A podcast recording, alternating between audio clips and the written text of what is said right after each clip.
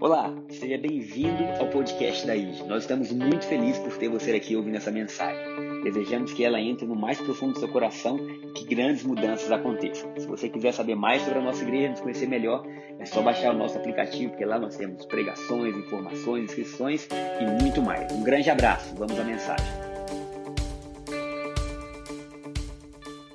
Hoje nossa pregação vai ter muito a ver com descanso. E eu quero que você receba isso com fé. Porque Deus vai fazer mais na sua vida você descansando do que você trabalhando por Ele. E eu falei, não, preciso descansar. Aí teve uma promoção, me mandaram a promoção, aí eu falei, eu vou. E estava numa, numa reunião, né, vamos botar assim, e aí umas 10 pessoas disseram que iam também. Aí eu chego em casa, amor, comprei o trem lá, enfim, né, vou para a viagem, mas vai uma, uma galera comigo.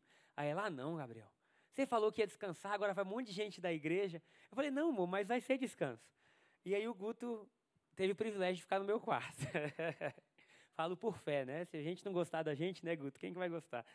E aí eu brincando que eu falei, Deus, eu quero descansar. E no primeiro dia ele falando, falando, eu, Deus, eu só queria descansar. Aí brinquei que um anjo desceu e tum, tocou a voz dele. Ele passou quase dois dias sem voz nenhuma na viagem. e todo mundo, é verdade, Guto? Ele, eu não consigo falar. Tá. Mas a gente teve um momento muito bom de descanso. E a gente não aprendeu a descansar na vida, a gente aprendeu a produzir. Né? Desde cedo a gente, a gente aprende a produzir, produzir, produzir, produzir. E parece que quando a gente não está produzindo, a gente está com algo faltando na nossa vida. Parece que o descanso chega a beirar algo pecaminoso. Então, assim, a pessoa que descansa, dentro dela, não estou dizendo nem que os outros estão cobrando isso. Parece assim, ah, eu, eu tinha que estar tá fazendo algo, né? E essa viagem foi engraçada, porque eu tirei da minha cabeça tudo que eu tinha que fazer. Eu falei, cara, não tenho que fazer nada. Eu vou lá e eu vou me divertir. Né? Fomos lá na Argentina, jantamos lá, foi algo muito legal. Mas assim, é impressionante como a gente, quando a gente descansa, como Deus trabalha na gente e como Deus vai falando com a gente. E lá a gente teve muitos testemunhos de, de vitórias que estavam assim, que não saíam, e durante a viagem as pessoas recebiam, né? Tem ali o Gaspar, né, Gaspar? Levanta a mão aí. Ele estava lá e lá ele recebeu algo profissional na vida dele muito importante. Teve até um dia que a gente saiu meia hora depois, que ele falou: Cara, eu preciso estar nessa reunião, que essa reunião eu estou recebendo algo assim muito precioso. E quando a gente descansa, Deus trabalha por nós. Né? Então, há uma, há uma luta na nossa mente para a gente entender qual é a nossa parte e qual seria a parte de Deus. Né? Mais alguém passa por isso? Assim, mas o que, que eu tenho que fazer e o que, que Deus faz? E acaba que no meio do evangelho a gente mistura muita coisa, parecendo que é no poder do nosso braço que a gente faz as coisas acontecerem. Mas lá foi muito bom porque foi um tempo assim de, ah, roubaram toda a energia da igreja. Que bom que eu estou viajando. Levaram os cabos, está sem luz. Alguém veio domingo passado, nove da manhã, disseram que o louvor foi na tenda, né? Falei, que bom, voltamos à igreja primitiva. E meu pai, né? Ligando para um, ligando para outro, a gente tentando resolver, né? O Mafra está lá, que é engenheiro também, ligamos para o Bruno. No final deu tudo certo. Mas o Evangelho é um chamado ao descanso. Será que você pode dizer isso? O Evangelho é um chamado ao descanso. Jesus amado, porque só de falar isso a gente. Se você puder respirar fundo aí no seu lugar, respira fundo aí. Porque até dentro da igreja a gente aprende tanta coisa que a gente tem que fazer para mover Deus, né? A gente acabou de passar no momento de generosidade, mas e se a gente ensinasse assim: se você dizima e oferta e contribui, Deus se move. O momento que você não faz isso, parece que, opa, Deus não está se movendo, é ou não é? O momento que você não consegue, parece que você não está botando combustível naquilo ali. E às vezes as coisas mais lindas, como oração, como meditação, né, como Davi fala, eu meditarei nas tuas obras, como contemplar o seu. Até isso se torna uma barganha, onde a gente tem que fazer porque se a gente não fizer, a gente não é o cristão que a gente deveria ser. Alguém já passou por isso? E aí, muitas vezes, até no momento mais lindo da sua vida, que você jejuou, sei lá, uma semana, né? Eu lembro uma época que eu jejuei sete dias no líquido, né? E aí eu lembro no sétimo dia, foi quando eu li o livro do Joseph Prince, tem até ali fora, Favor e Merecido. Esse livro mudou radicalmente a minha vida mesmo. E aí eu lembro de terminar o sétimo dia e ter aquele desejo dentro de mim, mas por que, que você não vai mais, né? Por que, que você não faz 14, 21 dias? E às vezes Deus só tinha falado comigo sete dias, mas há na gente esse desejo de produzir e continuar produzindo. Agora, a produção e o trabalho sem descanso é maldição, gente. a gente tem que ter muito cuidado para a gente não pegar uma bênção que Deus nos deu e transformar isso em maldição. Porque desde Gênesis, o início de tudo, a Bíblia fala que o próprio Deus descansou. No sétimo dia, Deus descansou. E a gente pode colocar hoje, até no nosso calendário, um dia de descanso, teoricamente domingo, mas se a gente não para intencionalmente, o nosso corpo continua pensando, a nossa mente continua pensando e a gente continua tendo que trabalhar, produzir e a gente não consegue desfrutar o que Deus preparou para a gente. Então hoje nós vamos falar um pouco sobre isso. Eu quero que você abra o seu coração, que, que você receba isso. E eu creio que no final do culto nós vamos estar louvando Jesus e adorando com um senso diferente de pertencimento a Ele. Amém? É, então o tema da pregação hoje se chama As Três Cadeiras três cadeiras. E é isso que nós vamos falar hoje. Isso que eu vou pregar está muito baseado nesse livro, e esse livro está ali fora. Quem me deu esse livro, se eu não me engano, foi o nosso querido Aníbal, há dois domingos atrás. E eu fui um mês, eu passei um mês sem lê-lo. Quando eu fui para fora, eu falei: esse é o livro que eu vou ler. Maravilhoso. E esse livro fala de três cadeiras. E essas três cadeiras são três posições. Três posições que todo ser humano tem. A primeira posição é a posição longe de Deus. É a posição distante do coração do Pai. Eu não digo perdido, porque ninguém está perdido para Deus. Mas talvez a pessoa que está e que não sabe que Deus existe, que está vivendo o que é contrário ao que ele tem, que às vezes não sabe nem que Deus é Deus, vamos botar assim, uma pessoa que se diz ateu, não creio nisso, ou que tem outra, enfim, ela está longe de Deus. Essa é a cadeira 1, um, nós não vamos nem parar muito nela, tá? É um tipo de cadeira, é quem está longe de Deus. E o nosso trabalho como igreja é trazer essas pessoas para próximo de Deus. Amém?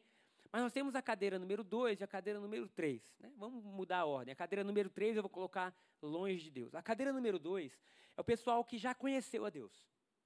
Você já conhece a Deus, você já até se entregou para Ele, mas você vive baseado naquilo que você pode fazer por Deus. E essa cadeira, ela não está longe da igreja, ela está dentro da igreja. Sim ou não? Ela está dentro da igreja e às vezes ela está dentro da gente. Porque aquele negócio, eu conhecia Deus, eu já ouvi falar de Deus, mas eu continuo sentado em um lugar onde eu recebo aquilo que eu posso produzir. Então eu tenho que estar fazendo. Né? Então essa é a cadeira número dois. E nós temos a cadeira número um. E essa é a cadeira que nós vamos nos sentar hoje. Que é a cadeira de filho. Que é a cadeira onde a gente não recebe aquilo que a gente pode produzir, mas que a gente recebe o que Deus produz por nós.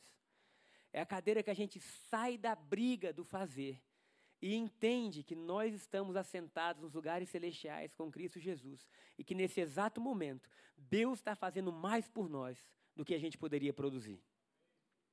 Então, essas duas cadeiras, a cadeira número dois e a cadeira número um, há uma guerra no coração de todo cristão. Todo cristão passa por isso, de dizer assim: puxa, eu quero fazer, eu vou fazer, sabe? Mas há um lugar de descanso em Deus, e eu quero que você creia nisso nessa manhã. Porque é nesse lugar de descanso que as principais bênçãos da sua vida vai fluir. É quando você se coloca no colo do papai e você pode ser abraçado por ele. Receber o carinho de Deus.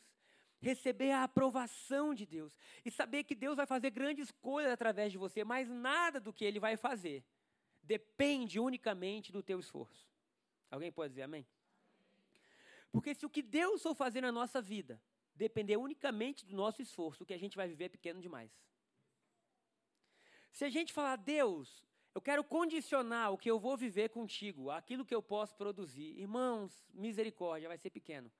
Mas quando a gente sai desse lugar do que eu posso produzir e a gente entra no lugar, eu sou um filho amado de Deus, Deus me ama muito e Deus está trabalhando por mim, coisas maravilhosas começam a acontecer, muito além daquilo que a gente podia produzir.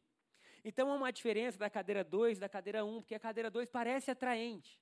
A cadeira 2 é aquela que você fala assim: puxa, eu consegui fazer isso, sabe? Eu consegui chegar a tal lugar, eu consegui cumprir minhas metas, meus objetivos, mas ela é enganosa porque ela produz orgulho.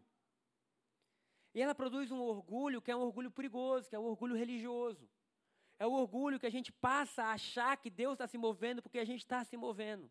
É o orgulho que a gente passa a pensar que Deus é poderoso, mas Ele é poderoso na medida que a gente libera isso. Então essa cadeira, ela, ela é terrível para o cristão. Irmãos, eu estou dizendo, essa cadeira, ela é terrível para o cristão. Porque e quando você não conseguir fazer aquilo que você queria? E quando você que é profeta não tiver o dom de profetizar naquele dia? E quando você que é pastor não conseguir pastorear? E quando você que é um líder ou você que é um empresário não conseguir performar? E quando as coisas não saírem como você imaginou? Quem você é? Porque se quem você é depende inteiramente do que você está fazendo, e é isso que a cadeira 2 fala, você é o que você faz. Cuidado, porque você pode ter dias gloriosos, mas você pode ter dias de muita dor. Alguém já passou por isso? Às vezes, em um domingo eu passo por isso. Porque às vezes tem um culto que você fala assim: Meu Deus do céu, que culto maravilhoso, sabe? E você fica feliz por isso. Não tem jeito. O ser humano gosta de ser vitorioso, gente. Deus fez assim. É inato. Você gosta de ver, cara, que culto maravilhoso. Aí vai o culto seguinte. Não estou dizendo um mês depois, não, porque um mês depois você poderia pensar assim: eu não me consagrei o suficiente, sim ou não? Um mês depois você podia pensar: nossa, eu estou desconectado. Mas e quando o culto é um depois do outro? E não teve nem tempo de você pensar em pecar. Ou de você pensar em se santificar. Porque acabou um culto, o povo foi embora, chegou um outro povo, você foi ali, comeu um pão de queijo, aleluia. E você voltou para pregar a mesma pessoa, só mudou a camisa, porque uma estava suada e você mudou a camisa. E você sobe com a mesma pregação e com o mesmo louvor, e de repente o culto é totalmente diferente. Isso para mim é muito bom, porque me lembra que assim, Gabriel, não é o que você pode fazer, mas é o que Deus pode fazer através de você. Gabriel, não é quão bom você pode se comunicar, ou quão bom você se preparou. É claro, gente, que a gente vai fazer o possível para passar o melhor, mas o nosso melhor é insuficiente. Essa cadeira 1 um é o lugar que você senta e você descansa, porque você é o que é, porque Deus diz que você é. Você não é o que é porque você teve resultado. Queridos, cuidado, tem muita frase do mundo que é contra o evangelho. Porque se você for em qualquer, em qualquer lugar de alta performance, vamos dizer assim, você é o seu resultado. Você é o seu resultado. E aí você fala, caramba, então eu tenho que melhorar o meu resultado. E isso, essa frase vai levar as pessoas a tentarem produzir mais. É verdade. Mas e quando o seu resultado não for o que você esperou? E eu pergunto, e quando o seu resultado não for equivalente ao que você se dedicou? Porque tem muita gente que se dedica e que não tem o resultado que às vezes o outro que nem se dedicou tem. É ou não é? E tem vezes que você fala, cara, eu nem me preparei tanto, mas deu certo. E a outra, você tentou, tentou, tentou e não conseguiu. E quando o resultado mentir sobre quem você é, de fato quem você é. E é por isso que nós precisamos nos sentar na cadeira 1.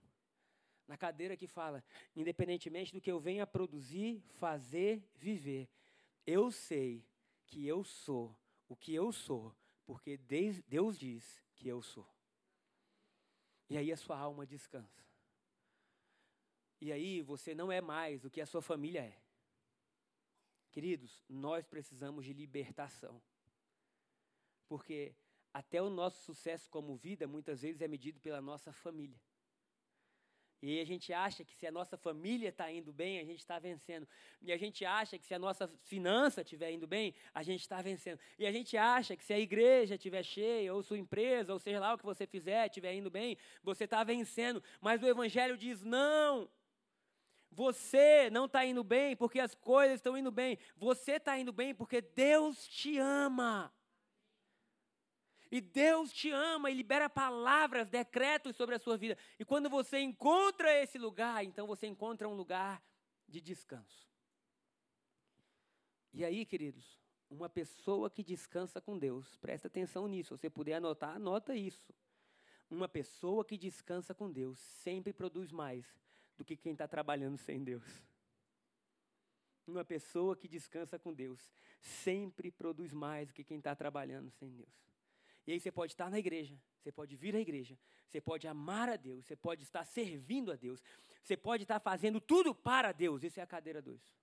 A cadeira 1 um fala: eu faço tudo isso não para Deus, mas porque eu estou em Deus e eu estou fluindo de Deus. Olha a diferença. Então, a questão não é o que a gente vai fazer, a questão é como o nosso coração faz aquilo que a gente faz diariamente. Como a gente vive o que a gente vive diariamente. Queridos, o Evangelho é uma oficina de coração, não de comportamento.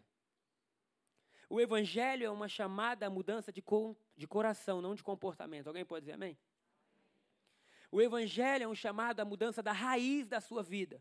E para você mudar a raiz da sua vida, você tem que ser humilde. Humilde. Porque quem não é humilde não aceita mudar, não é verdade? Quem não é humilde não aceita mudar. É por isso que Tiago fala: humilhai-vos perante a poderosa mão de Deus. Humilhai-vos não era pense menos a respeito de você. Humilhai-vos é saiba quem você é na equação do reino de Deus. Então, humildade não é você pensar menos de si, é pensar menos em si. E quando você encontra Jesus, você vê a única forma de eu dar certo na vida é porque Jesus me aceitou. Então, humilhar é você dizer, Deus, eu sou totalmente dependente de Ti. Porque aí, diante dessa poderosa mão, essa mão te ergue. Amém? Então, o Evangelho é engraçado, porque ao mesmo tempo que ele fala de uma humildade, ele também fala de uma exaltação. Amém? Nós temos que estar preparados a honrar e a valorizar as pessoas que Deus vai honrar no nosso meio. Eu quero declarar, queridos, no nosso meio vão sair pessoas que vão mudar o mundo crianças que vão mudar o mundo, jovens que vão mudar o mundo. E quando eles chegarem lá, a gente não vai dizer assim, não, que isso, não pode. A gente vai dizer, voa, meu irmão. Por quê? Porque o nosso coração está humilde na presença de Deus. E Deus dá honra ao humilde. E Deus levanta o humilde. Alguém pode dizer amém? Então eu estava lendo esse livro, até falei no avião várias coisas que eu estava pensando, porque o livro vai descrevendo coisas que a gente está vivendo, e aí de repente você fala, rapaz, isso sou eu. Por exemplo, há um tempo atrás eu encontrei um jovem, um jovem cristão que tinha um dom de profetizar muito forte. E isso foi na Asa Norte ainda, na época que tinha escola de transformação na Asa Norte. E ele veio, chegou, falei, não, onde você veio? Ele falou, rapaz, eu vi uma, uma, um link patrocinado, uma publicação né, no, no Facebook, e eu vim. E ele estava distante de Deus. E ele estava, meu irmão, é, como é que eu vou colocar assim? Não tem como não dizer, estava viciado em drogas. Ele chega naquela igreja, eu disse, mas quem você é? Ele falou assim, eu sou um profeta. Eu falei, olha que coisa. Aí eu, mas o que, que aconteceu? Porque acabou, acabou a escola, ele começou a profetizar na minha vida, sentado assim, ó. Eu, mas quem você é? Falou, sou um profeta. Mas o que aconteceu? Ele falou assim, isso aqui está restaurando a minha vida. Por quê? Porque todo lugar que eu ia, as pessoas esperavam de mim uma profecia. E aí ele falou, com o tempo foi muito bom, porque eu me sentia honrado. Mas depois de um tempo, e quando eu não tinha profecia nenhuma? E quando eu voltava para casa pensando, cara, eu falei coisas que eu nem sei se vieram de Deus, mas eu tinha que falar, aquilo começou a criar um rombo na minha alma tão grande que eu me afundei no, no oposto do que Deus tinha para minha vida. E de repente eu estou aqui e o que está sendo ensinado é que nós somos o que somos, não porque temos o dom da profecia, ou porque pregamos, ou porque compartilhamos nossos bens, ou porque seja lá o que for. Nós somos o que somos porque Deus disse dos céus: Esse é meu filho amado em quem eu tenho prazer. Irmão, você já parou para pensar que Jesus está indo para as águas do batismo? Liga, liga o botão de pensar na sua cabeça, hein? Jesus está indo para as águas do batismo. Ele não precisava ser batizado porque Jesus não tinha pecado, mas ele está indo para cumprir a justiça, é o que ele fala para João Batista. Quando ele vai ser batizado, o que, que Jesus já tinha feito? Nada, ele está começando o ministério. Ele não tinha curado um paralítico, um cego, um coxo, ele não tinha multiplicado pão, nada. Ele, ele, ele só era o filho de Deus. Quando ele é batizado, vem uma voz do céu que diz o quê? Este é meu filho amado, em quem eu tenho prazer. Deus falou que tinha prazer em Jesus antes dele ser o Jesus que a gente conhece.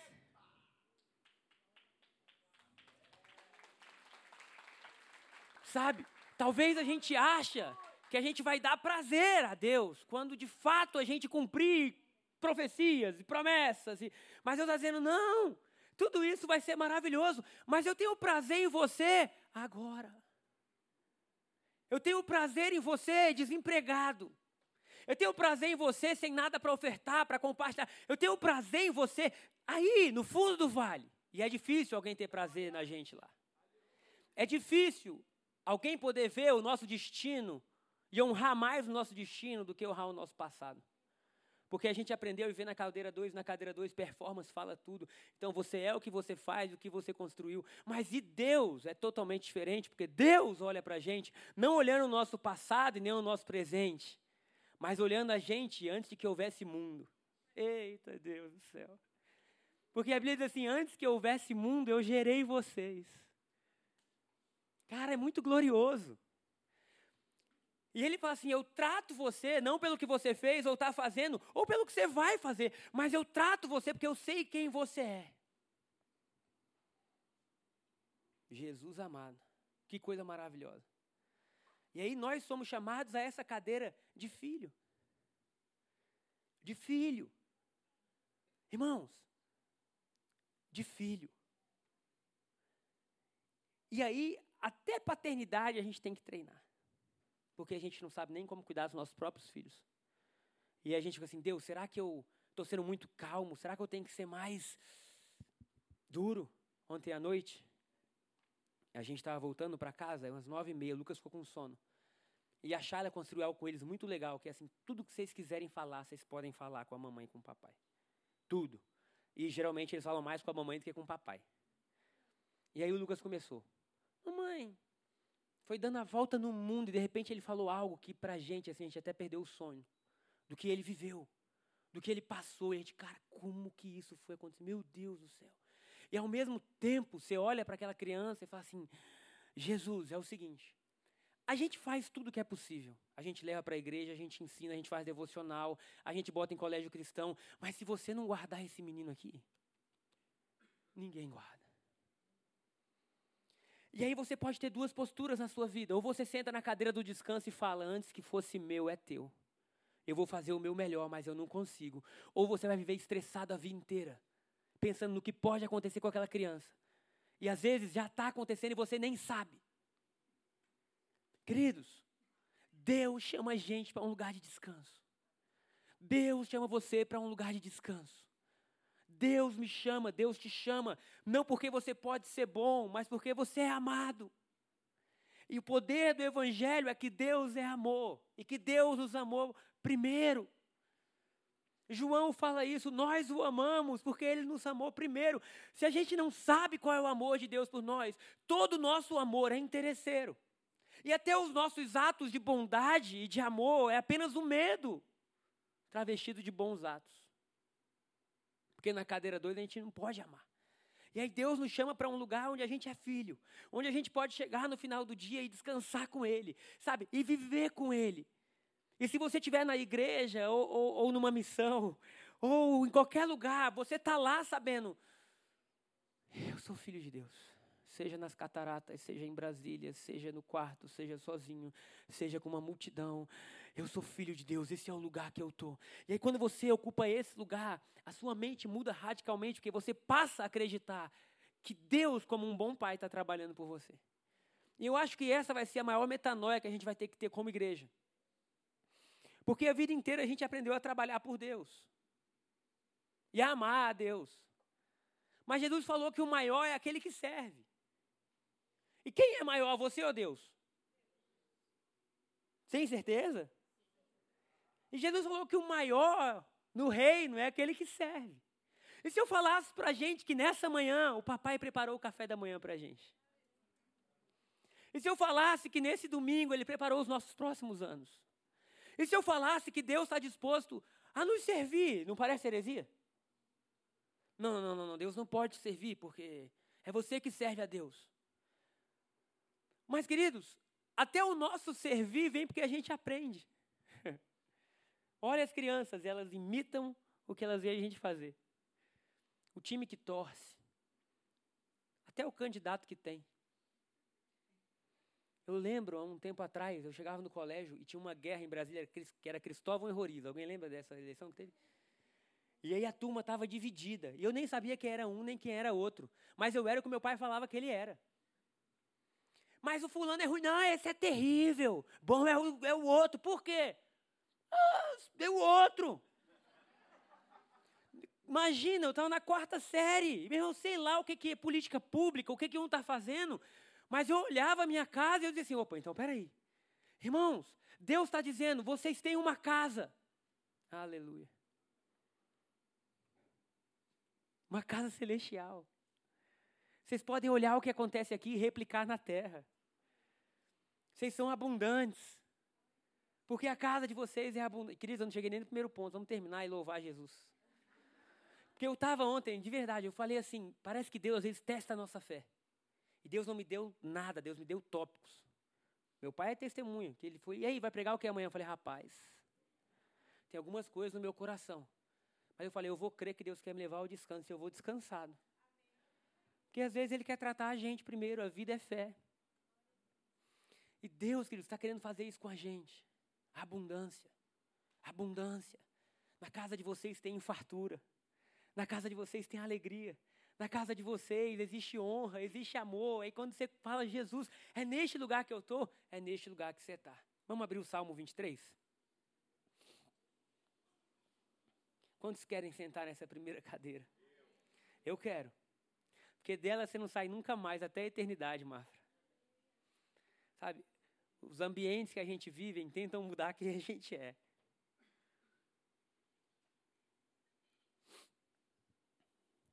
Quão bom é a gente estar com quem ama Jesus também, rodeado do poder de Deus.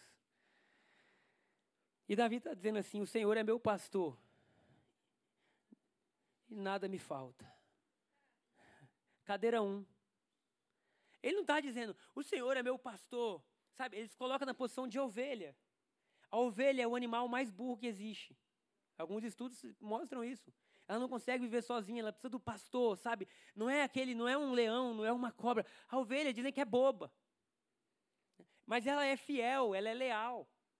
Por isso que quando o pastor vai chegando no final da sua vida, ele traz um pastor mais jovem para a ovelha começar a se acostumar com o cheiro do pastor. Davi está dizendo assim, resumindo: Eu sou uma ovelha. E o Senhor é o meu pastor. Isso quer dizer que Deus cuida de mim.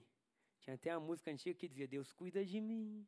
Na sombra das suas asas, Deus cuida de mim. E Davi está ali dizendo, sabe, Ele é o meu pastor. E porque Ele é o meu pastor, nada me falta. Respira fundo de novo. Nada te falta, não porque você tem um bom currículo. Não porque você aprendeu 27 línguas. Não porque você. Não, não, não. O Senhor é o meu pastor. E porque Ele é o meu pastor, nada me falta. Eu estou sentado em uma cadeira diferente. Oh, glória a Deus. Alguém pode dizer amém? Isso para mim é motivador. Nada me falta, mas puxa, tem tantas coisas acontecendo. Eu tenho que cuidar disso, daquilo, daquilo outro, eu tenho que resolver isso. Beleza, nada me falta. Ele me faz, olha onde Deus te leva. Ele me faz repousar. Ele faz o que com você? Não, a gente não pode ler isso, porque senão o povo vai ficar preguiçoso, pastor. É a Bíblia. Não está assim, ele me faz trabalhar. Ele me faz produzir. Agora, ele me faz repousar em pastos verdejantes. Para o Linhai, os pastos verdejantes é a doutrina da graça. Ele tem um estudo que fala que esses pastos verdejantes tinham a ver com a obra consumada de Jesus. Mas, enfim, ele me faz repousar em pastos verdejantes. Leva-me para junto das águas de descanso. Aleluia, aleluia. Será que você pode deixar o seu pastor te pegar pela mão e falar assim: Eu quero te levar às águas de descanso? Queridos, a nossa geração, e eu digo toda ela, é uma geração onde as doenças mentais têm crescido tanto. Porque o tempo inteiro sendo bombardeado, mas enfim, Jesus está dizendo assim: ei, eu levo você às águas de descanso. Refrigera-me a alma. Alguém diz amém? Ele me guia pelas veredas da justiça por amor do seu nome. Cara, o que que Davi fez até agora? Nada. Tudo que Davi fez foi dizer: Ele é o meu pastor. A partir daí, o pastor conduziu. A partir daí, o pastor levou a pastos verdejantes. A partir daí, o pastor levou as águas de repouso. Eu estava estudando essas águas de repouso. Até em Gênesis diz que Jacó levava as, as ovelhas nas águas de descanso para beber água e lá elas se reproduziam. E eu fiquei pensando, é nesse lugar que a gente reproduz. Oh, glória a Deus. É neste lugar que a gente dá fruto. É neste lugar que a gente multiplica. Tem na, em Gênesis quatro livros que regavam o Éden. É, eu sei que é Gion, Tigres, Eufrates, esqueci o primeiro. Mas enfim. No Eufrates, que eram as águas calmas de descanso, é que as cidades cresciam. Então Deus está te, te, dizendo: eu vou te levar uma água de descanso, não só para você descansar, mas é porque é nesse lugar que você vai ter a maior conquista da sua vida. Oh, glória a Deus. É neste lugar que você vai poder construir sua casa. É neste lugar que a sua alma é restaurada, que você pode de fato viver, reinar. Davi fala assim: ainda que eu ande pelo vale da sombra da morte, ainda que eu ande. Sabe, ainda que coisas ruins venham, ainda que eu. Sabe, você percebe que é assim, não é, é ainda que. É, Se porventura isso aqui acontecer, eu não temerei mal nenhum. Por quê? Não é porque ele me ensinou a guerrear. Não é porque eu decorei a Bíblia. Não é porque. Não, não. Eu não temerei mal nenhum, porque tu estás comigo. A força do cristão é porque Deus está com ele. O teu bordão e o teu cajado. Volta só um, por favor, para o pessoal. O teu bordão e o teu cajado me consolam. Obrigado, Vitor. Cinco. Preparas-me uma mesa na presença dos meus adversários. Espera um pouco aí. Quem prepara? Deus prepara. Meu irmão, nessa manhã tem uma mesa sendo preparada. Se o medo era teu adversário, pois bem, ele vai ver você ceiar nessa manhã. Sabe, se o ódio, se a raiva, se a escassez financeira, de amor, de qualquer coisa, seja qual fosse o teu adversário, hoje, sabe, ele está dizendo: se o Senhor é teu pastor, ele está preparando uma mesa para você. Unges-me, volta por favor, falta a parte B do versículo. Unges-me a cabeça com óleo e o meu cálice transborda.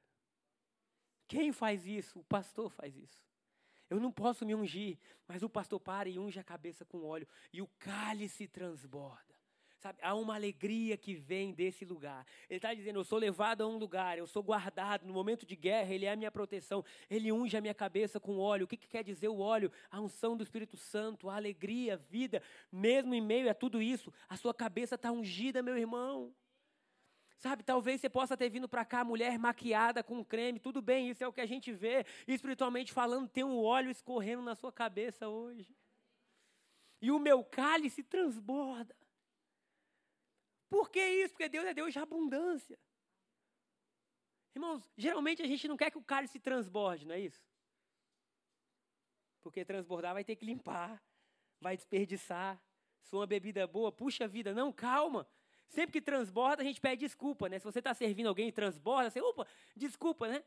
Mas Davi está dizendo assim: não, não, não, não. Ele faz o meu cálice transbordar porque meu pastor é abundante.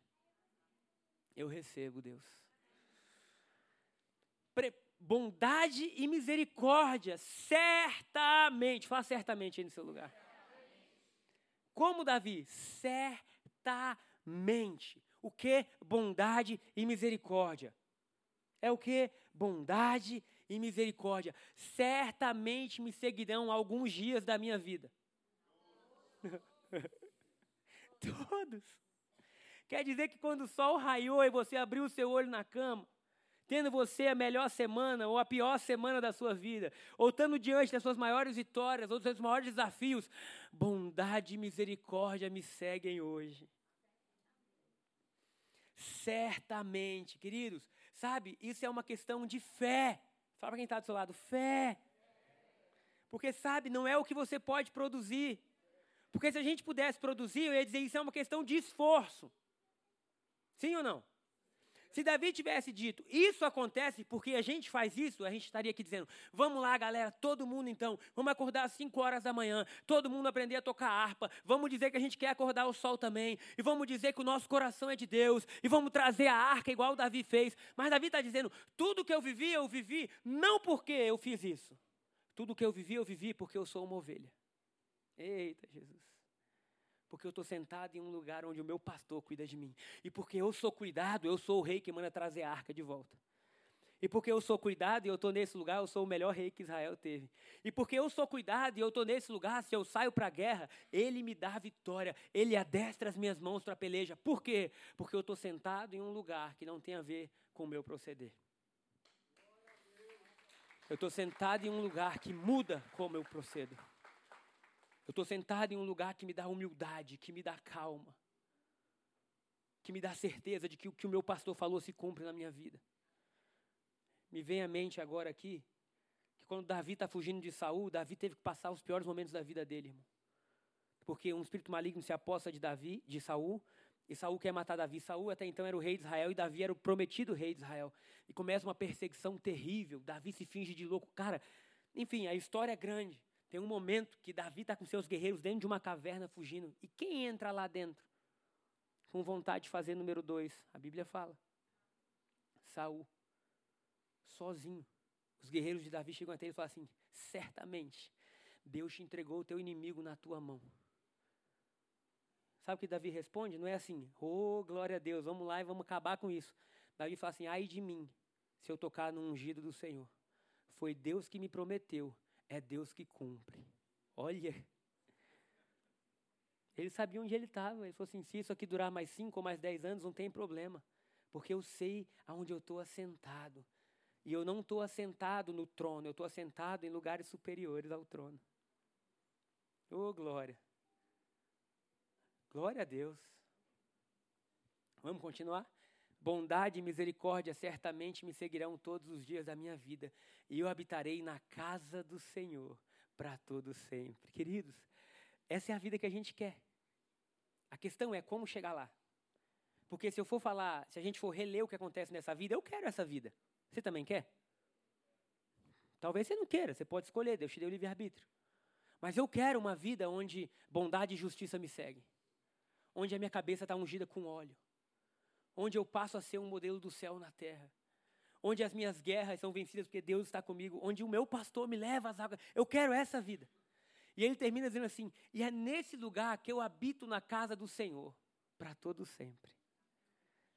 Porque às vezes a gente pensa assim: não, sabe, tal coisa vai fazer as pessoas ficarem na igreja, e se eu ensinar isso, irmãos, é as pessoas entenderem que Deus é um bom pastor, que Deus está com elas, que existe essa cadeira, que faz esse desejo de dizer: agora é minha parte, eu digo que eu habitarei na casa do Senhor para todo sempre. Amém?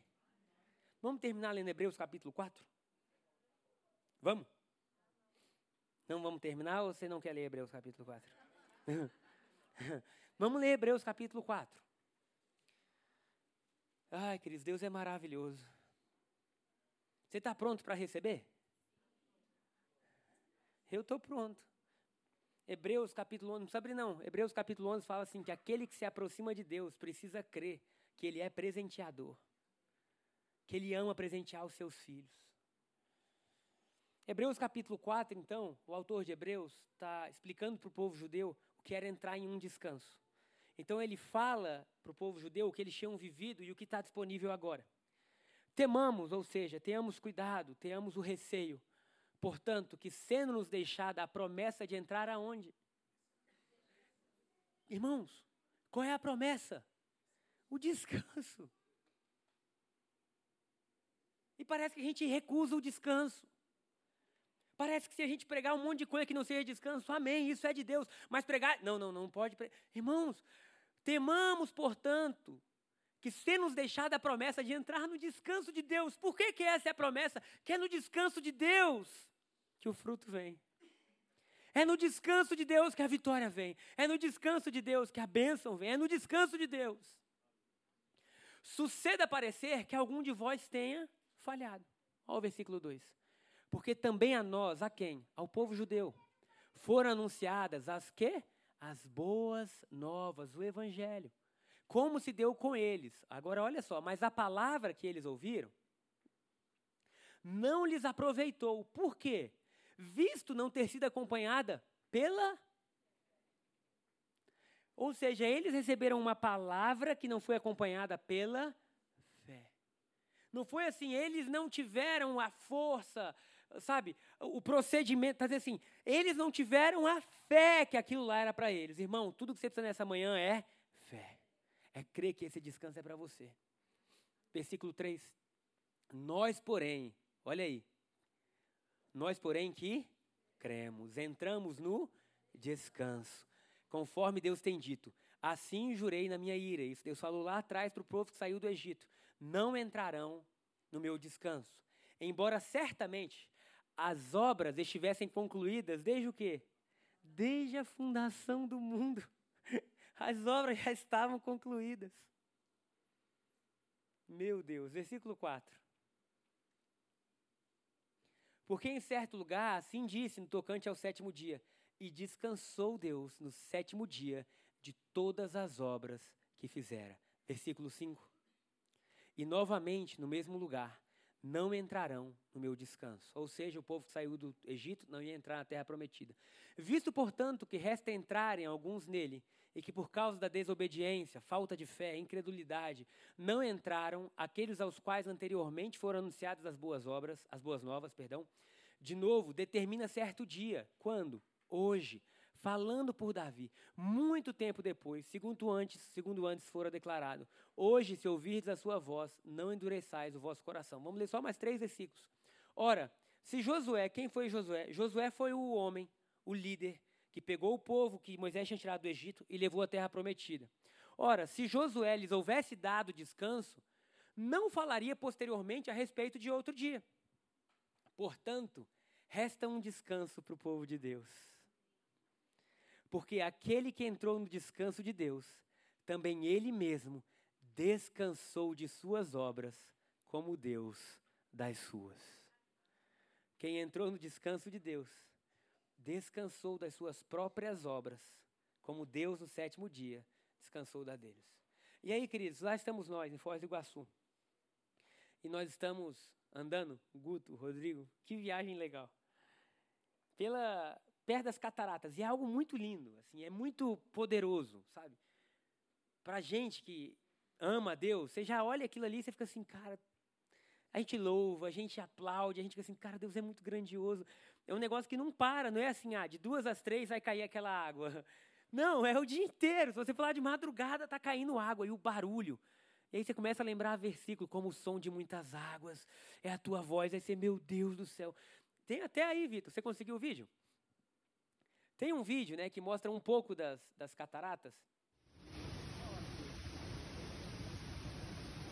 E faziam vários arco-íris, assim, como a gente está vendo aí ao redor delas, né? É porque ele está na diagonal, tá deitado, né? Mas isso é bom para treinar a visão de vocês.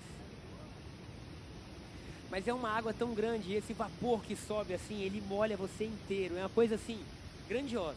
A gente até teve a ideia de um dia marcar uma imersão ID lá na, nas cataratas. Pra... Mas assim, é algo tão maravilhoso. Agora, quando você vê isso, você pensa assim, ah não, esse rio é um rio poderoso. E aí a gente criou uma frase. Tá bom, Vitor, obrigado. Pode parar. A gente criou, as cataratas não param, mas aqui na igreja precisamos parar.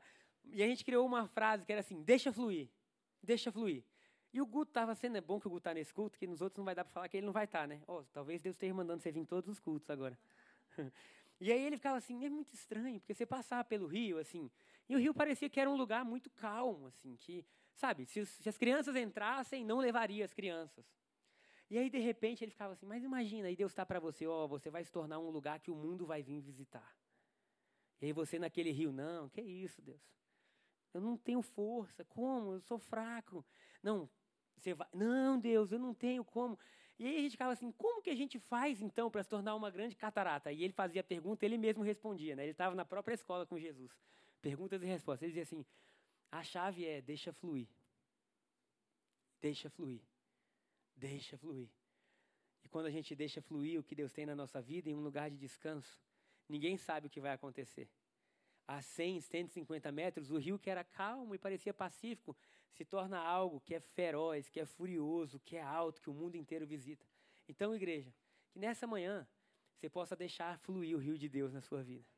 Entrar em um lugar de descanso. Esse lugar de descanso não é um lugar que você está parado. É um lugar de descanso que as águas estão fluindo. E somente Deus, o nosso bom pastor, o nosso mestre, o nosso rabi, sabe aonde essas águas de descanso vão dar. Talvez você se torne uma catarata, impetuoso, furioso. Talvez você seja um rio que alimente uma cidade. Ou talvez você seja, sei lá o quê. O importante é que você, sendo o que você nasceu para ser, que Deus disse, nunca vai faltar prazer e frutos na sua vida. Amém? Será que você pode colocar de pé? Dê um aplauso ao Senhor.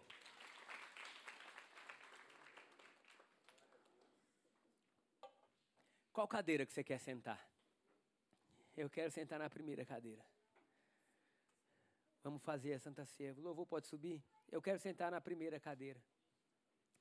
Lugar onde as coisas fluem. Lugar de paz, de renovo, de vida.